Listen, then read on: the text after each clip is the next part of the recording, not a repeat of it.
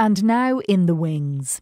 Next week's drama on One is A Proper Da, written by Maeve Inglesby. Maeve, who passed away in late September, fashioned this play with the members of RAID, Recovery Through Art, Drama and Education.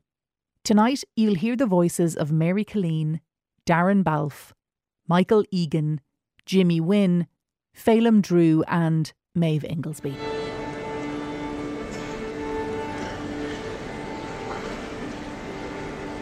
Maeve Inglesby, writer.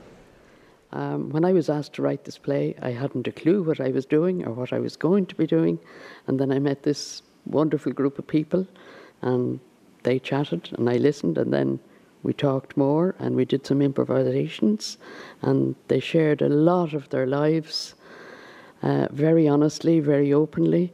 We had great fun, and the play just grew from there.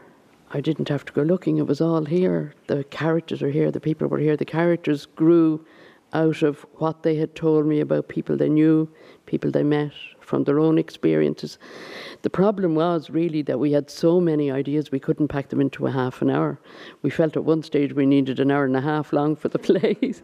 so at that, the only difficult thing was what to leave out. Uh, once we found a story and a character to hang it on, then we were away. Um, I'm Mary Klein, and I played Kylie, the nine-year-old girl. I could just picture my girl, my little girl, and our brother sticking their hands together, being honest. And it was good fun. It was great fun. My name is Darren Balfe. I walk and Red, and the thing that caught me about the play is that there is a lot of ex addicts out there who are not given the chance to get back in touch with their kids.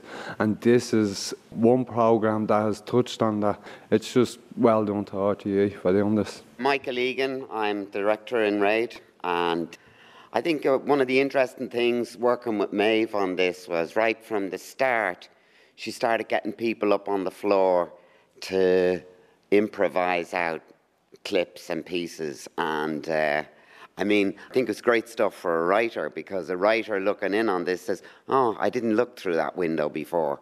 For instance, some people in the, on the program would have slept on the street. Maybe Jimmy would say something about that. How you'd, you'd they'd always break the zip on his sleeping bag because you'd be like a mummy. That would have been a kick start for the whole thing. Was a little improvisation around that that episode of the two guys looking for a pee. But all the way through, Maeve kind of linked into really solid things that people, she knew they, they were authentic stories that she was able to thread and weave together then. Sorry, Jimmy, uh, Raid, um, I played Matty, the very cross uh, Raid's father. Um, yeah, doing the improvs, and I remember we were, we were talking about what happened, and we did one sit down, and Mick came along pretended to piss on top of me. And that had happened in real life, you know, when I was homeless for, oh, don't know, 17, 18 years, whatever, you know. If I was, you know, yeah, my, my daughter come home and with someone who's on drugs, how would I react? You know, how would I be? You know, and I probably would be the same type of character father was in that. If she had found someone like the insurance man Graham, a nice yuppie, a nice, this lovely man, compared to this toe rag that she was with for years, you know, and that would be but, but then you know I have to kind of look back on my own feelings you know and say yeah no to, I would at the moment you know I'd have to give people a chance to be fathers because there is as as Darren says a lot of fathers out there you know uh, and mothers who haven't got a chance to become proper fathers or mothers because of their addiction but you know hopefully that um, will will come someday yeah. You'd have money to go into a shop to buy something but straight away you have the security all over you and I mean, you, you, you're showing them that you have money, but they're still following you. And you're like, it becomes a pain where you can't actually walk up a street without getting pulled over by the police or go into a shop without having dirty looks, you know? This is all about poverty. This is people who are from a particular area, particular part of town, and you're isolated and alienated from cultural activities, often because maybe as a result of your drug taking, maybe the way you appear gives off an impression that alienates you from cultural activities. This is, this is different. We can we can perform this show and this group can perform this show and really well. And uh, it's a great bonus for us to have people like Phelim and Pat and Jerry um, coming in working because then there's, there's all those nuances of acting that they're getting an opportunity to pick up on and, uh, and start having fun. But theatre is, and art is not something that's just for one class in society. It's, uh, there's an, another group in society who are impoverished who need it more than anyone. Hi, um, Phelim Drew is my name, and uh, I, I played Johnny. When uh, Kevin uh, Reynolds rang and uh, spoke to me uh, about this, my sort of initial reaction was, you know, sure, yeah, it sounds great. But when he said that there would be non professional actors involved, I had slight reservations, but only from the point of view of I think there's a there's a sort of there tends to be a certain sort of pride among any profession that you know there's a sort of a continuity of if you're putting yourself out there to work as an actor, uh, you sort of encourage each other, and um, it's always looked on as being kind of slightly suspect if film companies use non-professional actors and they can pay them less and all this kind of stuff. And it's it's a very it's a very funny area you know? But it wasn't until I came in here that I realized what was happening and how fantastic this place is.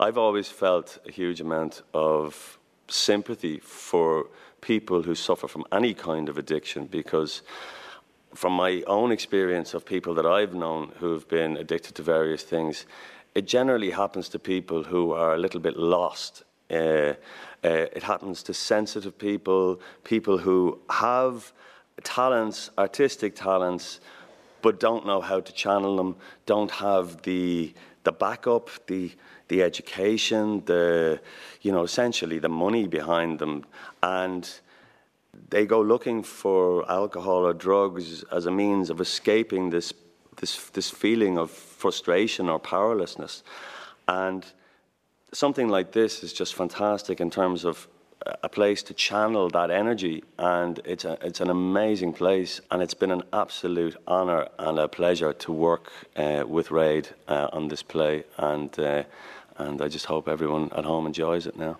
I think possibly what the discussion has highlighted is that there is life and very positive life after addiction.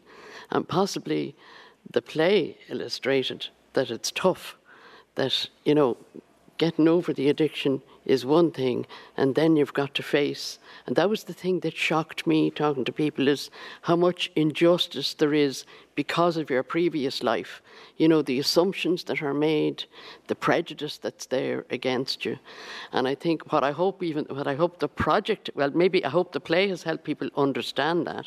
And I hope that the project and learning about the project has helped people understand that that actually there's such a positive energy in this group and they're all so kind of caring and talented and mm-hmm. working together and can I, to, be, to be honest I think they can you we can accomplish anything we set our minds to and that was an eye opener for me